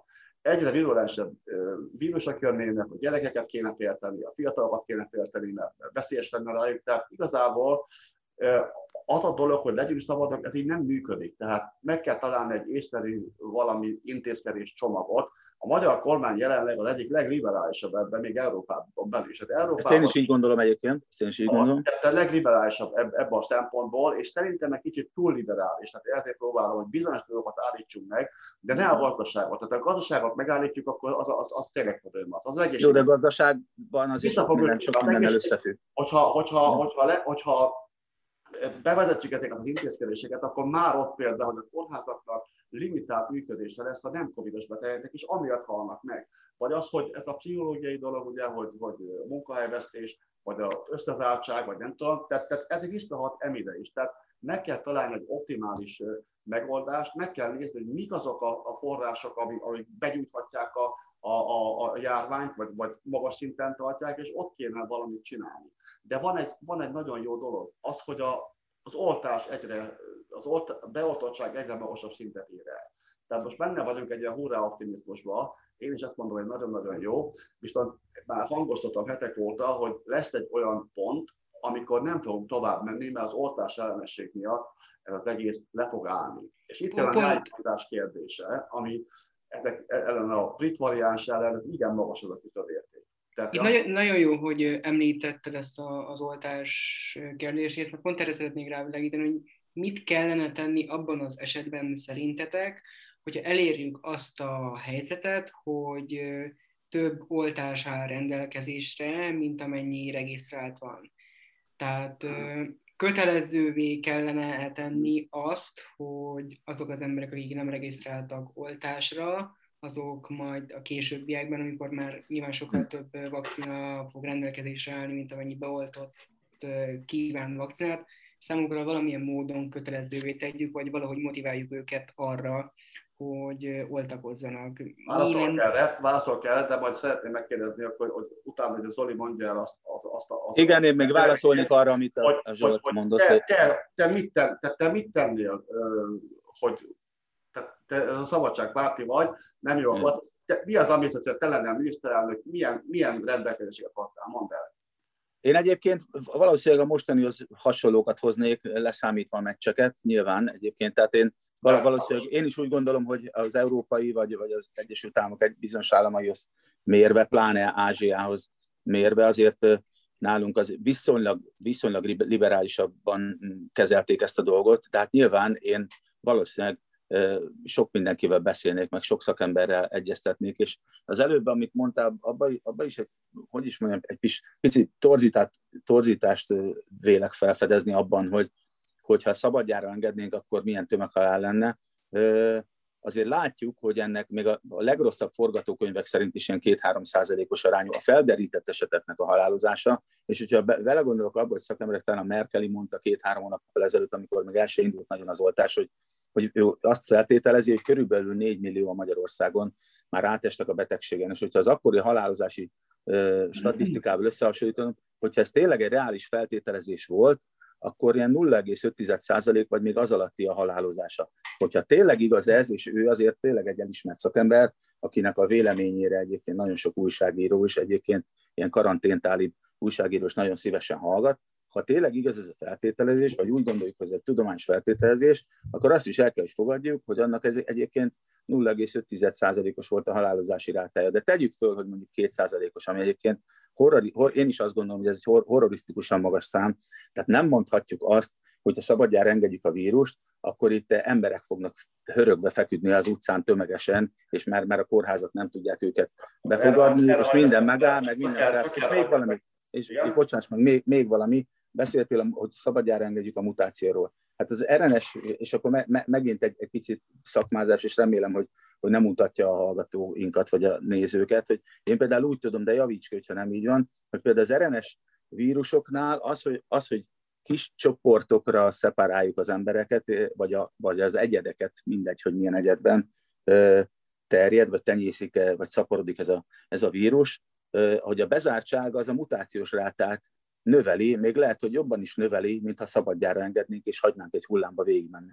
Tehát, hogy, hogy van egy ilyen, ilyen megközelítés is, ami egyébként nem cáfolja meg azt, hogy persze, hogyha szabadon engedjük, akkor lehet, hogy akkor is tobozódik, meg akkor is mutálódik, de van egy ilyen igazolt ö, tény ezzel a dologgal kapcsolatban, vagy egy tapasztalat, hogy a, hogy a kis csoportokra való elszeparálódás is növe, növeli, növelheti az er en es vírusoknak a, a mutációs rátáját, hiszen egyébként nyilván megpróbál egyre több gazdaszervezetet megfertőzni, és ő is dolgoz, ő maga is elkezd dolgozni azon, hogy, hogy, hogy minél több verziót állítson elő magából.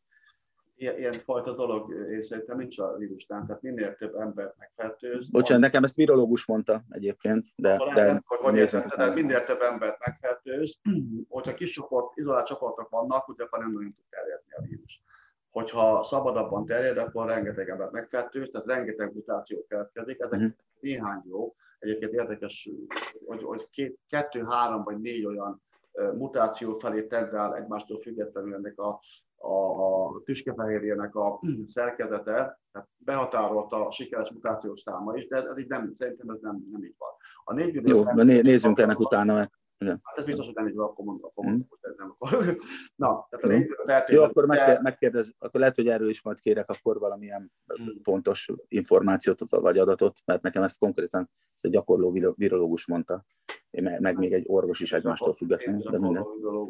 Nyilván, nyilván azzal kapcsolatosan, hogy vajon tényleg jó-e végtelenig ellaposított görbe, és ez a, ez a bezártság, meg a, meg a kis szűk csoportok, amik egyébként véletlenül nem nagyon érintkezhetnek egymással, az azokban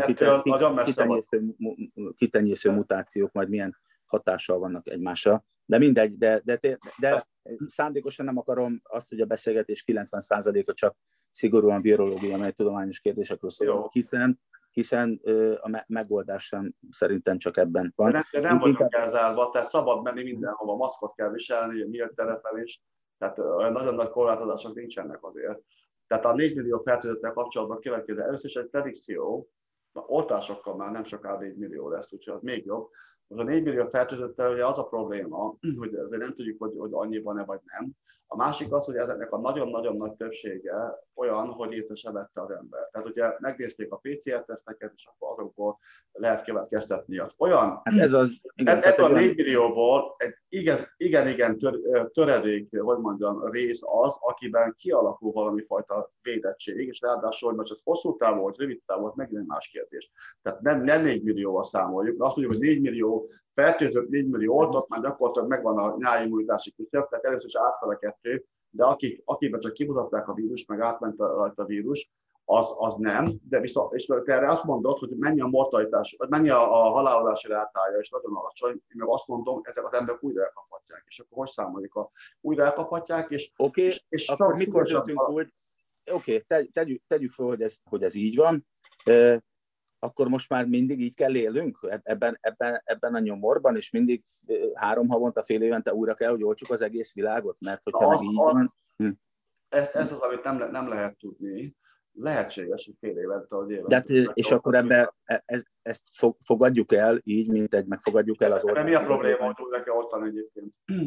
Mert ha ezzel hát nem az, oltani, ez egy nem, az, én az, azt gondolom, hogy nem tudom, talán nem is ismerünk, én, legalábbis ez, nekem nincs tudomásom arról, de, de mondd, hogyha van, hogy van olyan, vagy valaha volt a világon olyan járvány, a, amit csak úgy tudott túlélni az emberiség, hogy, hogy hogy mondjuk valahány havonta újra kellett oltani ugyanazon betegség ellen. Én nem tudok ilyenről egyébként, de ja, meg, meg egyébként is, meg, bocsáss meg, hát azért mégiscsak működik a szelekció, és azok a sajnálatos esetek, akik meghaltak és eltávoztak ebben, ilyen értelemben javítják amúgy a, a mi genetikai állományunkat is, tehát egyre, egyre kevesebb olyan ember lesz majd.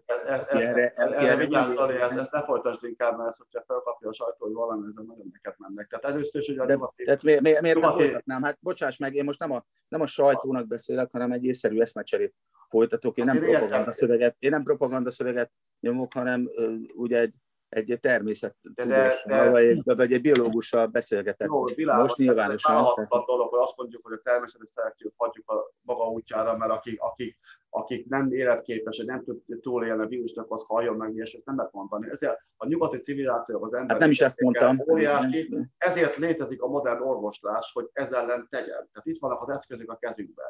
Tehát, tehát ilyet nem lehet mondani. Ami igaz, tehát a modern orvoslás az oda vezet, hogy az ember genetikai állománya egyébként romlik. Most ez egy olyan spekuláció, az intelligencia génjeit nézték, és ott kihozták, de nyilván magától értetődik, hogyha megmentjük azokat, akik normálisan nem, az romlik a genetikai állomány, de viszont az orvoslás kezében lesz ennek a megoldása, ennek a problémának. Most még jelenleg egy tabunak számít, úgy hívják, hogy csiravona génterápia. Ezeket meg lehet majd csinálni a későbbiekben. De most a, a orvoslásnak az a humanista célja, hogy mentsük meg az embereket, ami, akik korábban nem értek volna túl. Függetlenül attól, hogy... Az a helyzet, hogy Zsolt, hogy egyébként... Ne, most bocsáss meg, hogy félbeszakítak, hogy természetesen a mi célunk is az, hogy mentsük meg az embereket, de az ember az egyáltalán nem csak biológiai lény, érted, hanem az gazdasági, az embernek Le, lelke van, érted, az ember ez egy kulturális lény, ez egy közösségi lény, és hogyha úgy mentünk meg emberi életeket, hogy az életet akarjuk túlélni azért, hogy megmenekünk ez, ettől a betegségtől, az egy, az egy őrület, hát az egy, az egy bolondokház, ez, ez egy, ez egy kép, él, élhetetlen. Most élhetetlen. Pillanat, pillanat. Tehát szóval én szerintem filozófiailag nagyon távolunk egymástól, de nem vagyok benne biztos, hogy, a, hogy arra a kérdésre, hogyha most tényleg válaszolsz, hogy te lennél miniszterelnök, hogy mit tennél, nem vagyok benne biztos, hogy nagyon különbözünk egymástól. Mondd el, hogy te mit tennél, te vagy a miniszterelnök. Fie, ez, el, ez előbb már válaszoltam erre, de gondold, megismétlem. Nyilvánvalóan én most nem tudom megmondani, mit tennék, hiszen én nem konzultáltam annyi szakértővel, nem konzultáltam annyi, annyi szakemberrel, nem vagyok abban a helyzetben, hogy rálássak egyébként, hogy mit tesz mondjuk az oktatás több mint egy éves szakaszos felfüggesztése mondjuk azokkal a falvakkal, ahol mondjuk elszegényedett analfabét családok gyerekei egyszerűen civilizált emberi közösségbe is képtelenek eljutni, érted? És ilyen, biztos, hogy, biztos, hogy ilyeneket is mérlegelni. Az iskolában akkor? Iskolákat, az iskolákat megnyitnád? Határozottan, határozottan megnyitnám. Egyébként most nem egy-két napja olvastam egy, egy interjút a Boris Johnsonnal, a brit miniszterelnökkel, aki ö, ö, azt mondta, hogy az egyetlen dolog, amit megbánt az egészen szigorú brit karanténnak kapcsolatban, az iskolákat és az óvodákat zárva tartották, hogy az nem volt egyből. Ja, hogy a, a britek a svéd modellt követték a tavasszal, csak aztán rengetegen meghaltak, és de hát ez tavaly tavasz volt, tőle. Most de utána meg sokkal szigorúbbak lettek. Tehát akkor az iskolák, és akkor mit tennél még, ami szerinted, de itt szerintem most... szerinted ami, ami, amit én mondok, és te másként gondolod? Mit, mit gondolsz másként szerinted? Vagy te mint a én, igen.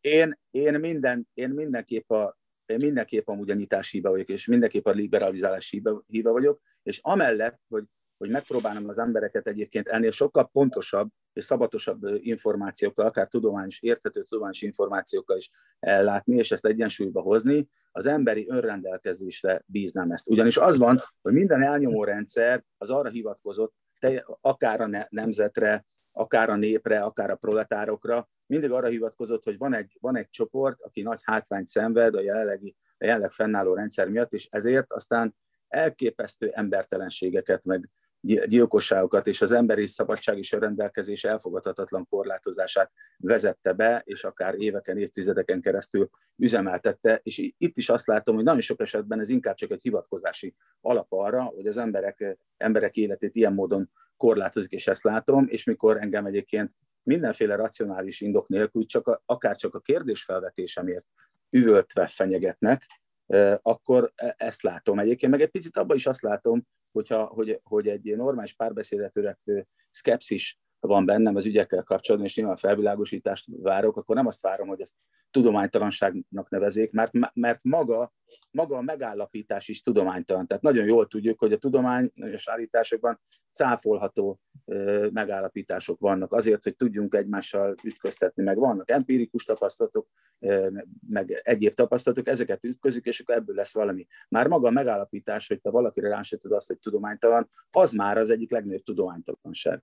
Egy, és, és ne kérdezz arról, hogy én, én mit, ten, mit tennék, mert megtenném egyébként valószínűleg, nem tudom, hogy hallottuk, közben hívtak. Kiállsz egy elv mellett. Azért, igen, kiáll, kiállok, kiállok, egy, kiállok egy elv mellett, mert azt látom, hogy olyan aránytalanul nem jelenik meg a közvélemény előtt, olyan aránytalanul nem jelennek meg egyébként racionálisan és emberi, emberileg is, gazdaságilag is, pszichésen és kulturálisan is igazolható szempontok, ami elfogadhatatlan. Ami elfogadhatatlan. De és kérdez, és egyébként sokszor, sokszor or, orvosi tekintetben sem, az orvosok sokszor nem beszélnek, és tök jó lenne egyébként, hogyha ennek a beszélgetésnek amúgy része lenne egy... Te egyetért ez az orvosok tisztánlátásért mozgalommal? Tessék? Csak hogy tudjuk, hogy te egyetért ez az orvosok a tisztánlátásért mozgalommal, a Gödény, meg ezekkel a... Nem, nem, azt se tudtam, hogy van ilyen mozgalom, nyilván a Gödény nevét tudom, de, de miért, miért, miért akarsz engem ebbe belátni? Természetesen, természetesen nem, mint ahogy nem vagyok se vírustagadó, oltás ellenes, mert pláne nem vagyok, egyszerűen, hogyha Ha valamilyen szkepticizmusom van, az nagyon röviden összefoglalható abban a kifejezésben, hogy én igen, karantén szkeptikus vagyok, és szeretném tudni meg látni, hogy mi az, ami, mi az, a, az a, amit nyerhetünk azzal, hogy fenntartjuk ezt a dolgot. Mert nekem meggyőződésem, hogy úgyis mindenki át fog esni rajta, vagy beleszóltva, nekem, nekem az se látszik egyébként feltétlenül bizonyítva, hogyha ezt a dolgot hagytuk volna elszabadulni, akkor sokkal többen meghaltak volna, ugyanis máskor a hozzád hasonló gondolkodású emberek részéről, meg rendre hallom azt, hogy ezek nem korlátozások, annyira liberális, tulajdonképpen nem is történik semmi, tulajdonképpen a Tesco-ban, meg az IKEA-ban egymás nyakába lihegnek tömegek, és látjuk, hogy így van,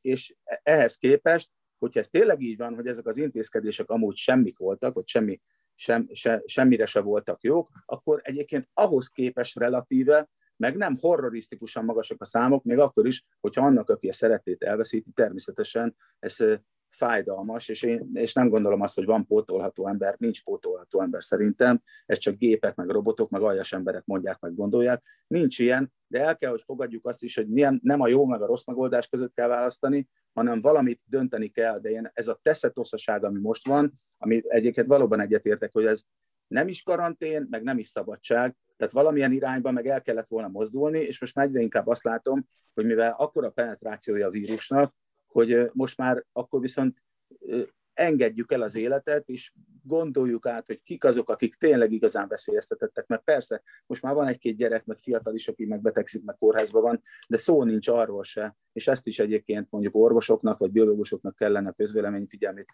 felhívni erre, hogy szó sincs arról egyébként, hogy Covid-beteg fiatalokkal és gyerekekkel vannak tömbbe az osztályok, mert tényleg van, és fel tudunk sorolni egy jó pár esetet, de még mindig arányaiban, arányaiban egy hála jó Istennek, vagy a sorsnak, vagy akárminek, vagy hála, hála ennek a vírusnak, hogy, hogy hál' Istennek ezeknek az aránya még mindig ö, szemmel láthatóan alacsony. Tehát ennél lehetne, ez egy sokkal szörnyűbb dolog is, hogyha mondjuk... Gyerekekkel nem az az volt, hogy, hogy betegek lehetnek tőle kisebb arányban, de a brit variánsnál azért komolyabb a dolog, hanem az, hogy hazaviszik.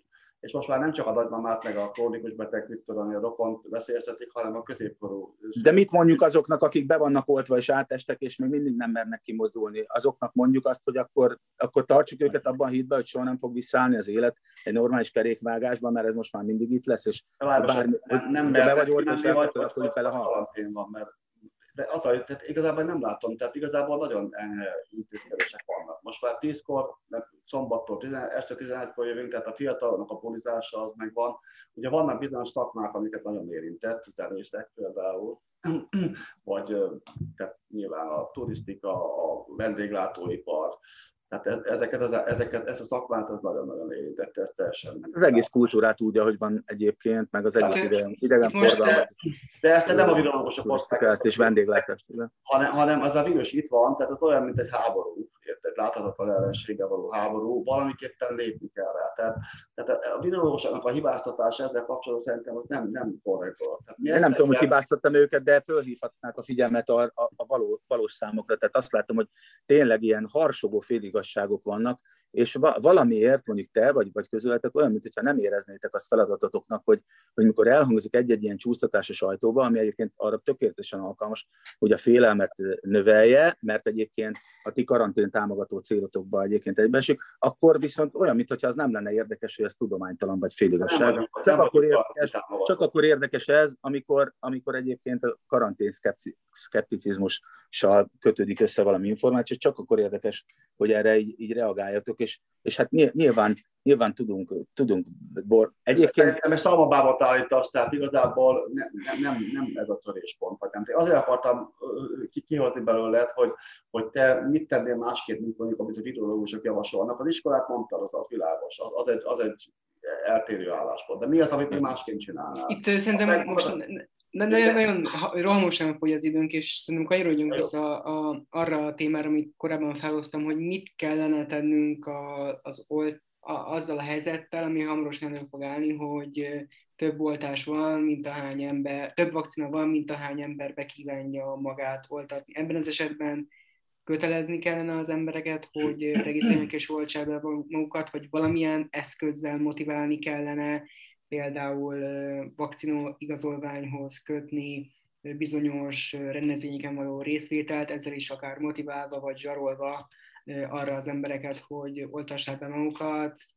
Ti hogy látjátok, melyik lenne a megfelelő döntés? Engedjük a gyeplőt a lovak közé abban az esetben, és engedjük mindenkit szabadjára, vagy pedig, vagy pedig következzen be valami motiválás, vagy, vagy újabb korlátozás? Mondom akkor én. Tehát, a, tehát még egyszer ismétlem, amit egyszer elmondtam, tehát egy fertőző betegség az nem az egyén magánügye, hanem az össztársadalmi probléma. Tehát itt, itt van egy, egy, egy küszöb, amit ezt a nyájimmunitás küszöbnek nevezzük. Ez ugye biztosan most már mindenki tudja, mert, mert, mert, mert közszájon forog. Tehát ez olyan küszöb, ahol maga a járvány megáll. Tehát olyan emberek is védettek lesznek, akik, akik nincsenek beoltva. Pontosan egy kicsit bonyolultabb, mert, mert bejöhet, hogy mondjam, a, a vírus, és akkor egy kisebb közösségben, mondjuk oltástagadó közösségben terjedhet, de az egész, de, de, de, de nem ezből a járvány. Tehát van egy ilyen, ilyen sarokpont, hogyha azt nem érjük el, akkor ugye az a probléma adódik, hogy ugye lehetnek a járványnak lecsengő szakaszai, de hogyha mondjuk magas az átoltottság, a kisebb hullámokban mindig-mindig visszajön, és ez egy, nem egy jó dolog. Tehát valamiképpen meg kell oldani azt a problémát, hogy eltűnjön a vírus, és ne is tudjon visszajönni.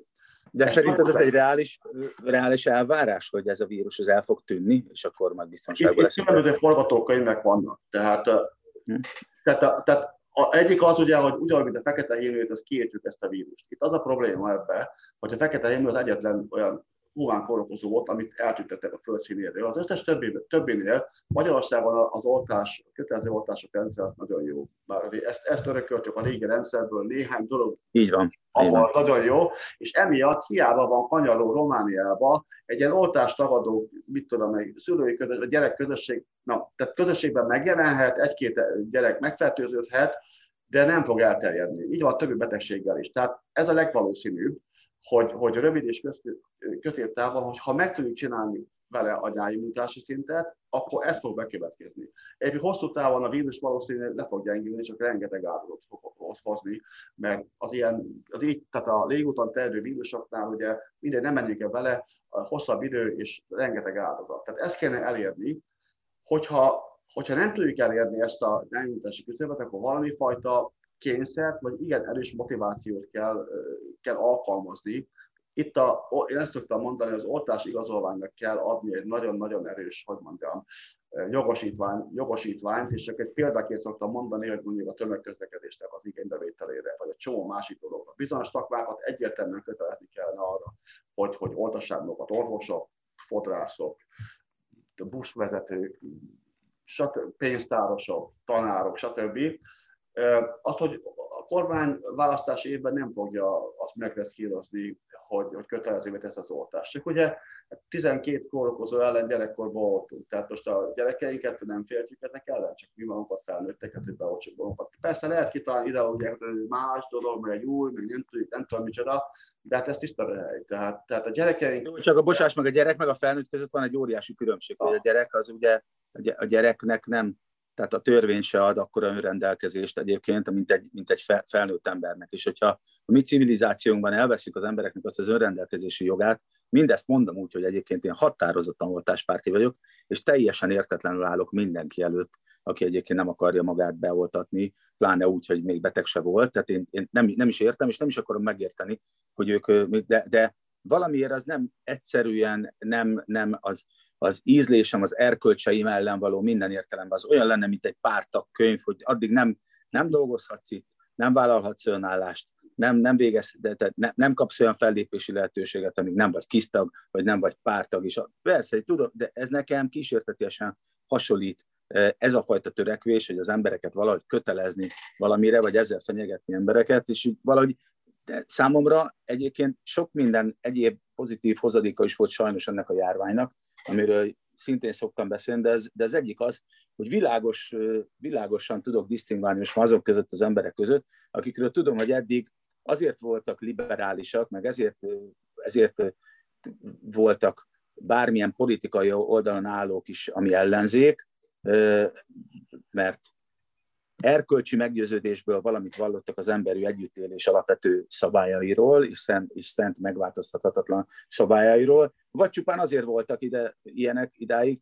mert amúgy ők maguk is ilyen autoriter gondolkodású emberek, csak eddig lehet, hogy kihagyták őket a buliból. Szerintem érted, értitek, hogy mire gondolok számomra, ez most világos disztinkció, és egyáltalán nem a politikai pártpreferencia alapján ö, húzódnak a, a, a frontvonalak, vagy a törésvonalak.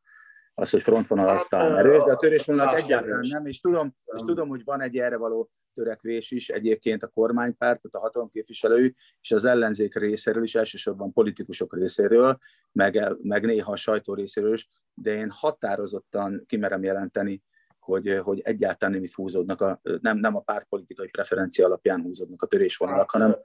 Sajnos, sajnos van benne, nem értek egyre, de sajnos van ilyen, nem csak nálunk, hanem Amerikában mindenütt van. Na a következő lehet, hogy meg fogsz döbbenni, én is szabadságpárti vagyok. Csak én azt szeretném, hogyha olyan intézkedéseket tennénk, hogy szabadon tudjunk majd élni.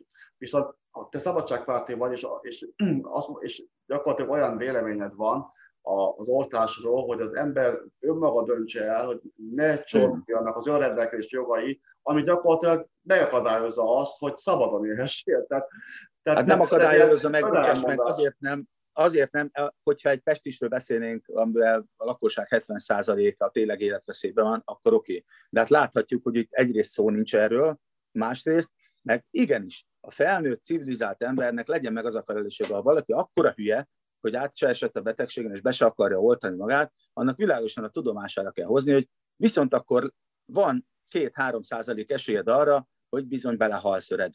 És ezt fogadd el. És én azt gondolom, hogy ez, ezt, ezt a kockázatot is muszáj vállalni pontosan azért, hogy egyéb más értékeink, meg szabadságjogaink ne, ne csorbuljanak. És, és sajnos ezt el kell fogadni, ennyire muszáj felnőttnek lenni, mert én pont, pont azt gondolom, azt az infantilis álláspontot gondolom, amúgy nem túl felnőttesnek, meg demokratikusnak, hogy, azt, hogy kötelezzünk mindenkit e, arra, hogy vállaljon be egy olyan dolgot, aminek egyébként ő maga nem is ismeri, meg nem is, nem is tudhatja a, a, a következményét. Ha rákbeteg valaki, akkor azt mondod, hogy ne fogadd el a kemót.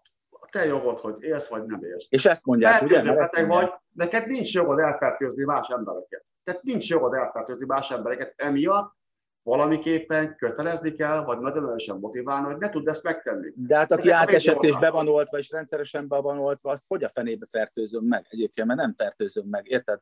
Tehát, hogy...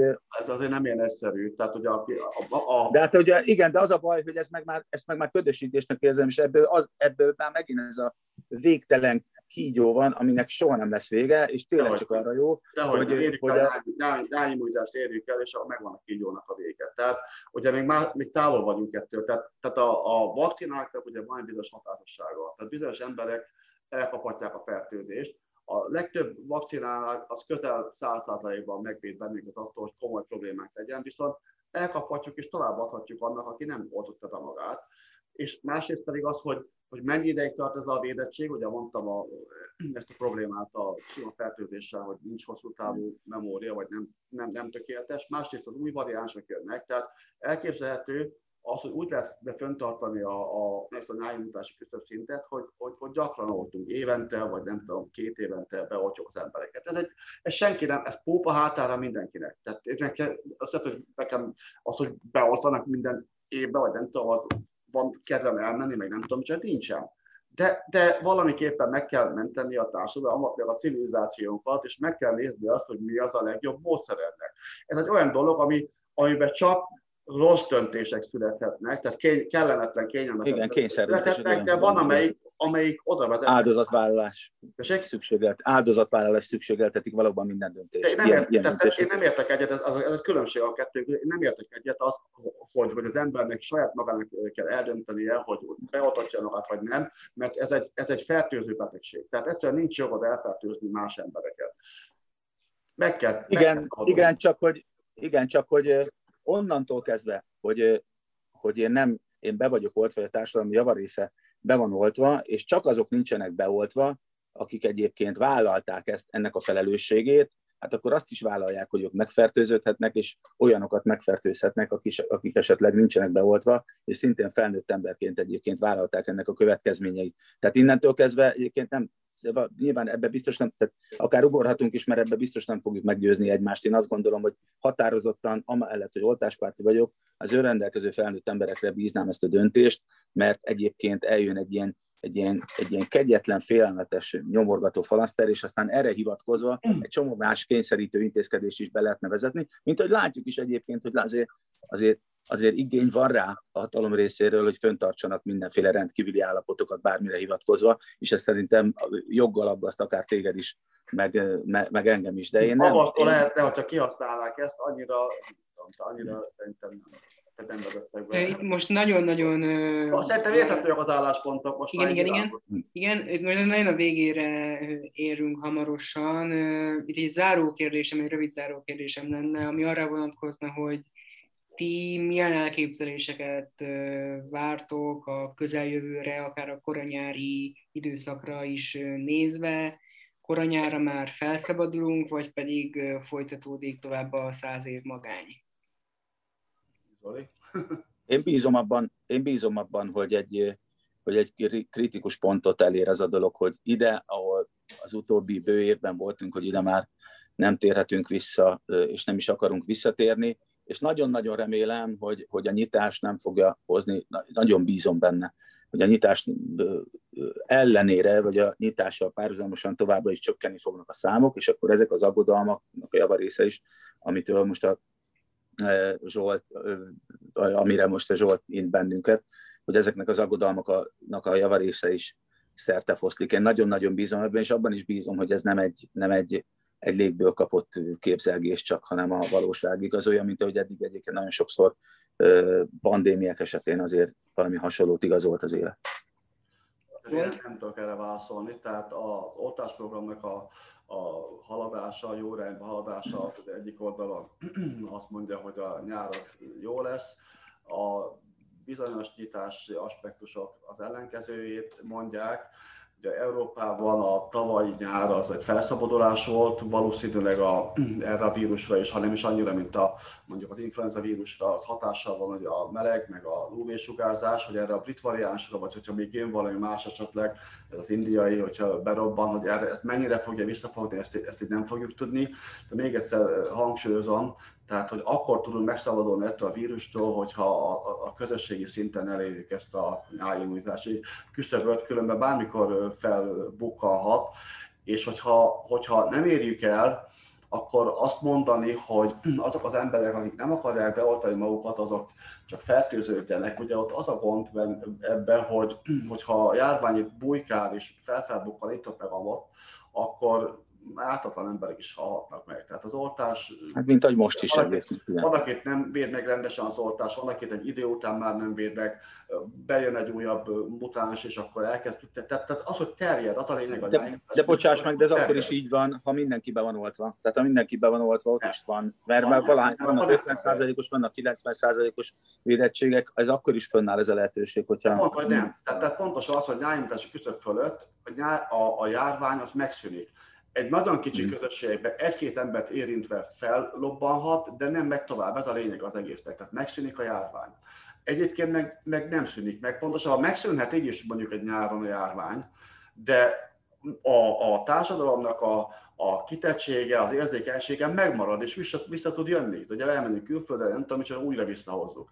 Hát az biztos, hogy a társadalom... Igen, az biztos, hogy a társadalmi érzékenysége minden értelemben megmarad, és erről egyébként a sajtó nem, nem, nem, egy jelentős része gondoskodik. Nem. De tudom, hogy nem, nem erről a kitettségről beszéltél, de sajnos ez is egy fontos szempont, és sajnálatosan kevés, keveset sikerült arról is beszélni, hogy ez mit jelent a, a társadalom pszichológiai állapotában, vagy mit jelent kulturálisan, meg gaz, gazdaságilag is, meg, meg egyébként én arról is beszéltem volna még szívesen, hogy, hogy melyik oltás mellett és ellen hogyan teszik le a voksot a különböző tudósok egyébként, orvosok, meg biológusok, és hogy, hogy mondanak égbe kiáltó hülyességeket is, ahogy elismert tudósok. De nem, nem tudom, hogy, nem tudom, hogy van-e, van-e erre idő. Én, én például én nagyon-nagyon kiakadtam a Duda Ernő-féle álmokfutáson, amit, amit a, a kínai oltás ellen csinált. Ugye tudjuk, hogy hagyományos oltás és a fehérje burkot, az, az talán az ismert, vagy az nálunk forgalomban lévő oltások közül az az egy tartalmazza teljesen. Tehát, hogyha valamire kialakulhat egyébként megnyugtató immunitás, amennyiben kialakul, akkor attól igen, talán a mellékhatásai sem annyira durvák. Miközben nagyon szívesen beszéltem volna arról, hogy mik, a, mik az aggodalmak egy, egy olyan, olyan technológiával kapcsolatban, amit egyébként még soha nem vetettek be a világon, ugye ezek az em er en á-s oltások, meg az adenovírus oltások, vagy legalábbis ilyen tömegben biztos, hogy nem vetették be, be soha, hogy, hogy ez, ez, ez még milyen aggodalmakat szül. Mindezt mondom egyébként oltáspártiként, de ugye beszél, beszélhetünk, beszélhetünk erről. A moderátor kérde, van idő erre? Nagyon-nagyon kiszaladtunk az időből, szerintem. De az, az, a, az a baj, hogy igen, csak érintettem a témákat, az is lehet, hogy egy másik alkalommal még térjünk vissza, vagy, vagy mással térjetek vissza, de ezek olyan kérdések, amiről szerintem Szerint... a közvélemény előtt is tök jól lenne, vagy fontos lenne beszélni. Ez nagyon fontos kérdés, amit felvetett egyértelműen. Tehát, igen. Szerintem akkor, akkor, akkor fo, fo, egy rövid, egy, egy, egy tíz percet még szálljunk akkor igen, tehát, a témára. Tehát a, a, tehát ugye akik a vírussal foglalkoznak, konkrétan csinálják a dolgokat, az nagyon hasznos tevékenység. Itt ugye a média előtt sokan, sokan, sok olyan virológus megjelent, aki nem igazán virológus, és másik pedig az, ami Duda Ernővel kapcsolatban... Én bocsánat, én nem olyan virológusról beszélek, aki nem, én olyan dolog, aki gyakorló... Világos, világos. Tehát Ernővel kapcsolatban nekem volt ezzel kapcsolatban egy vitám, meg kollégám igazából az én intézetemben. Tudom, tudom. Van. És tehát igazából az a, azt nem vette szerintem figyelembe, hogy nem egy szakmai közösségvel veti fel ezt, hanem a problémát, hanem a nagy nyilvánosság előtt és milliókat foglalkozik. Igen, az nem volt bős dolog, így van. Igazából az, hogy, hogy vannak olyan molekuláris mintázatok, amik, amik miatt egyfajta ilyen, hogy mondjam, autoimmun betegség kialakulhat, ez egy spekuláció. Tehát van egy ilyen dolog, hogy autoantitestek képződnek, a biológus mondom neked, ez olyasmi, mint a, mint a sónak a viszonya. Tehát a só az magas vérnyomást okoz, de nem okoz magas vérnyomás betegséget, a magas sótartalom. Most az, hogy autoimmun testek keletkeznek, az nem jelenti, hogy autoimmun betegség is keletkezhet.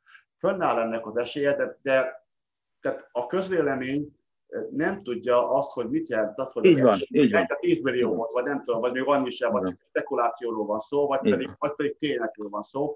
Ezért szerintem egy hiba volt Ernőnek, én elmondtam neki személyesen is ezt, és a nyilvánosság előtt nem itt van. Ezt akkor megköszönöm neked, csak az nem kerül nyilvánosságra.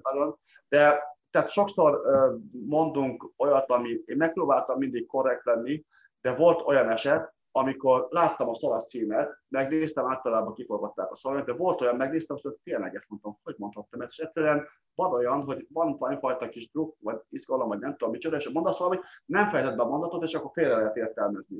Most lehet, lehet, ilyen, lehet hogy ebből a beszélgetésből is kiemelnek majd hülyeségeket nyilván, tehát most ilyen, a nyilvánosság az ilyen természetű sajnos. Igen, de mondom, vannak olyanok, vannak olyanok, akik nem a tudomány csúcsára jöttek ide, vagy egyáltalán nem is virológusok, mm. sokszor, hogy mondjam, nagyon-nagyon nehéz. És ez a legrosszabb igazából, mert, mert pont ez jön, hogy a laikusok, meg a értelmiségben mondják, hogy most, akkor most kinek hitünk, vagy nem. Tehát ez, emiatt ez egy nagyon-nagyon rossz dolog.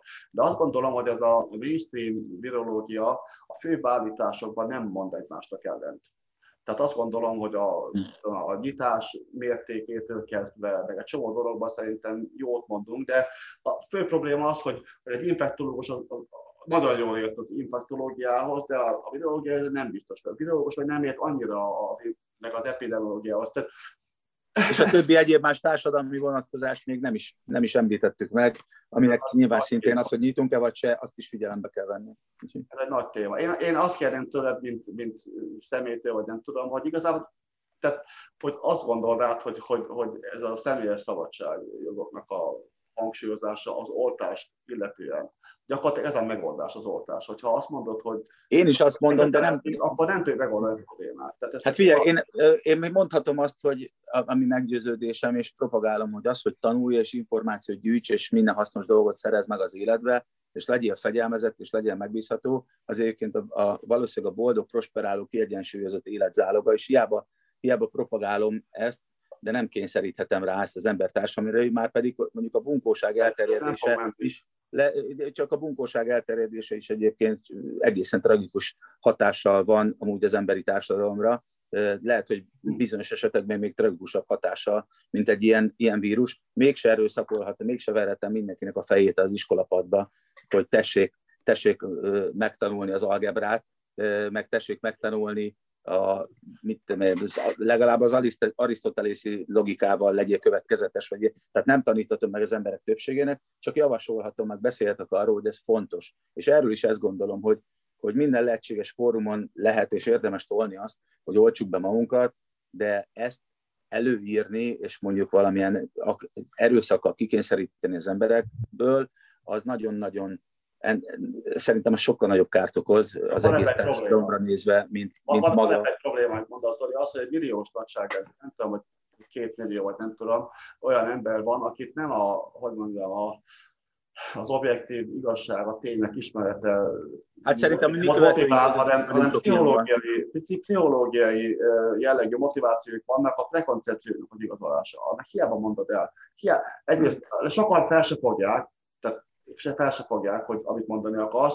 Másrészt pedig, mivel prekoncepció vezéreltek, egyszerűen nem, nem foglalkoznak azzal. Tehát, tehát hiába mondod el nekik, te nem fogod elérni ezt. Tehát egy nagy vitám sok kutatóval, hogy azt gondolják, hogy ez az ismeretdeficit modellnek hívják ezt, hogy, hogy, hogy elég, hogyha elmagyarázzuk, hogy működnek a dolgok, és akkor az ember megérti, és akkor azt szerint cselekszik. Nem igaz, mert pszichológiai gyökere van ennek a problémának. Igen, csak ez a demokráciát veszélyezteti meg az emberi önrendelkezést, ami nagyon fontos vívmány. És lehet, hogy eb, em, igen, ezt, ezt én is elfogadom, hogy én ugyan, vagy remélem, hogy nem gondolod azt, hogy én azt gondolom, hogy emiatt nem fognak többen meghalni, de emiatt az ostobaság miatt, ahogy elutasítják, sajnos valószínűleg többen, vagy akár sokkal többen meg fognak halni, akkor is viszont az emberi civilizációs vívmányaink egyik legfontosabbika az emberi önrendelkezés. A felnőtt ember, a felnőtt tudatánál lévő ember önrendelkezésének a biztosítása, és ezt viszont nem vetjük el tőle. Hát igen, hát, szerintem nem nagyon...